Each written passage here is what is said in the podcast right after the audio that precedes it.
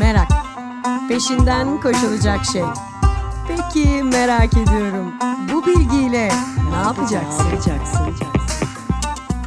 Herkese merhaba, ben Çağrı. Kısa listeye hoş geldiniz. Bu bölümde sizinle iyi olma halini konuşacağım. Yani bu kavramı Türkçe'de well-being olarak da kullanan çok fazla insan oluyor. Sanki böyle Türkçemiş gibi geliyor. Ama Türkçesi iyi olma halimiz, esenlik hali. Şimdi ben bundan bahsedeceğim. Neden bahsedeceğim ve neden kısa listede anlatmaya çalışıyorum bilmiyorum. Çünkü çok fazla anlatmak istediğim şey var. Ama hızlıca nedeni çok basit. Yeni bir yıla giriyoruz. 2022 geliyor. Ve aslında hepimizin üzerine çok büyük bir yük var ve iyi olma halimizi korumakta hep beraber zorlanıyoruz. Ve bu süreç o kadar zorluyor ki bizi birçok şeyden de bize alıkoyuyor, engelliyor. O yüzden sizinle böyle iyi olma haliyle ilgili kısa bir şeyler paylaşmak istedim. İyi olma haliyle ilgili çok fazla anlatılacak şey var. Ben sizinle PERMA modelinden bahsedeceğim. Bunu yaratan kişi, ortaya çıkartan kişi de Martin Seligman. Hatta şu sözle giriş yapabiliriz hemen konuya. Seligman diyor ki, gerçek mutluluğa giden yol kendinizi başkalarıyla kıyaslayarak değerlendirmekten değil, çıtayı kendi kendinizi yükseltmekten geçer. Bence müthiş bir söz. İyi olma haliyle ilgili de çok güzel anlatıyor.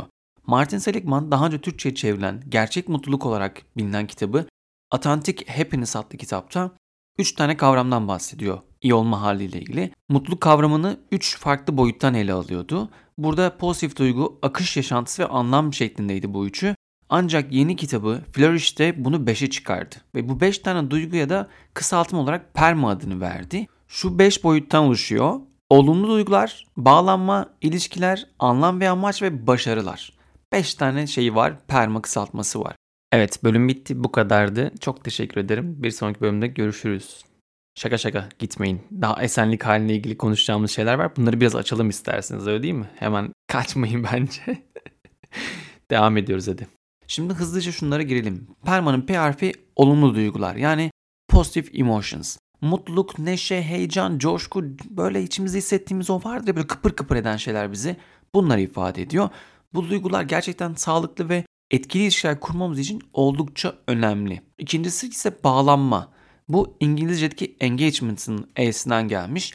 Kişinin kendisini, ilgisini çeken, onu geliştiren etkinliklere katılımı, bunları sürdürmesi, bunlardan keyif alması. Aslında bu süreç Csikszentmihalyi'nin akış teorisini verdiği durumu yaşama hali.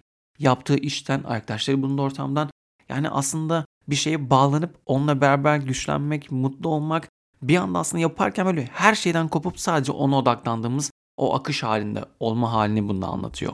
Üçüncüsü ise ilişkiler. İngilizce'deki relations'ın R'sinden geliyor bu permada. İşle ilgili aile, romantik, arkadaşlık, platonik artık aklınıza gelen tüm ilişkilerle ilgili bu.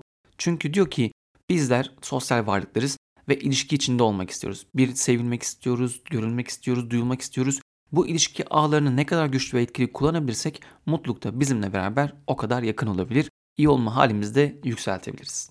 Dördüncüsü ise anlam ve amaç. İngilizce'deki meaning'ten geliyor. Aslında anlam bulmak yani neden sorusunun cevabını bulmak. Hani insan anlam arayışlarında bir kitabı var ya Viktor Franklin. Oradaki gibi aslında bizim nedenimizi bulmak. Ya da Simon Sinek hep böyle bir neden ile başla der ya. Nedenimizi bulmak. Ya neden bir şeyler yapıyorum? Neden hayattayım? Hayata ne katıyorum? Çevrem nasıl bir etkileşimdeyim? Yani benim aslında 102. bölümde anlattığım kendini bil. Kendini bil ve hayatta olan bağını güçlendir ve kur. Neden yapmak istiyorsun? Kendini geliştir, mutlu ol ve aslında çok arzu şeyin peşinden koşacak gücü kendinde hep bulma hali bence bu. O yüzden çok önemli. Ve beşincisi de başarılar yani achievement. Kişinin hayatta ortaya koyduğu yetkinliğimizi kendimizi geliştirdiğimiz ve ustalık haline çevirdiğimiz her şeyi aslında ifade ediyor. Tabii ki başarıya bakış açımız oldukça önemli. O yüzden bu bir sadece testlerle, sayılarla görülebilecek, işte mevkiyle görülecek bir başarıdan bahsetmiyor burada bizim kendimizi başarılı hissetmemiz, çaba sarf ederek bir şey yapmamız, sonuçlar almamız aslında biraz kendimize yeni bir başarı tanımı geliştirmek bence burada oldukça önemli ve bu çok keyifli gelen bir şey. Şimdi ben burada kısa listede bunu hızlıca anlattım bu 5 tane tanımı ve bitirirken de Doğan Cüceoğlu'nun şu cümlesiyle bitirmek istiyorum. Mutluluğun sürmesini istiyorsan hayatındakilerin de mutlu olmasına özen göster diyor Doğan Hoca. Ve bence bu çok önemli ve yeni yıl geliyorken ben siz sevgili meraklı insanlara dileyebileceğim en güzel cümleyi Doğan Cüceloğlu dilemiş. Birbirimize, etrafımızdaki dokunduğumuz herkesin hayatına mutluluğu getirmeye, mutluluğu dağıtmaya, mutluluğu paylaşmaya davet ediyorum. Umarım 2022 yılı hepimiz için çok daha keyifli, mutluluğun tadını daha fazla çıkardığımız, birlikte olduğumuz, o birlikte hissettiğimiz harika bir yıl olur. O yüzden şimdiden çok keyifli yeni yıllar. Umarım 2022'deki bütün dilekleriniz gerçekleşir. Merakla kalın. Bir sonraki bölümde görüşmek üzere.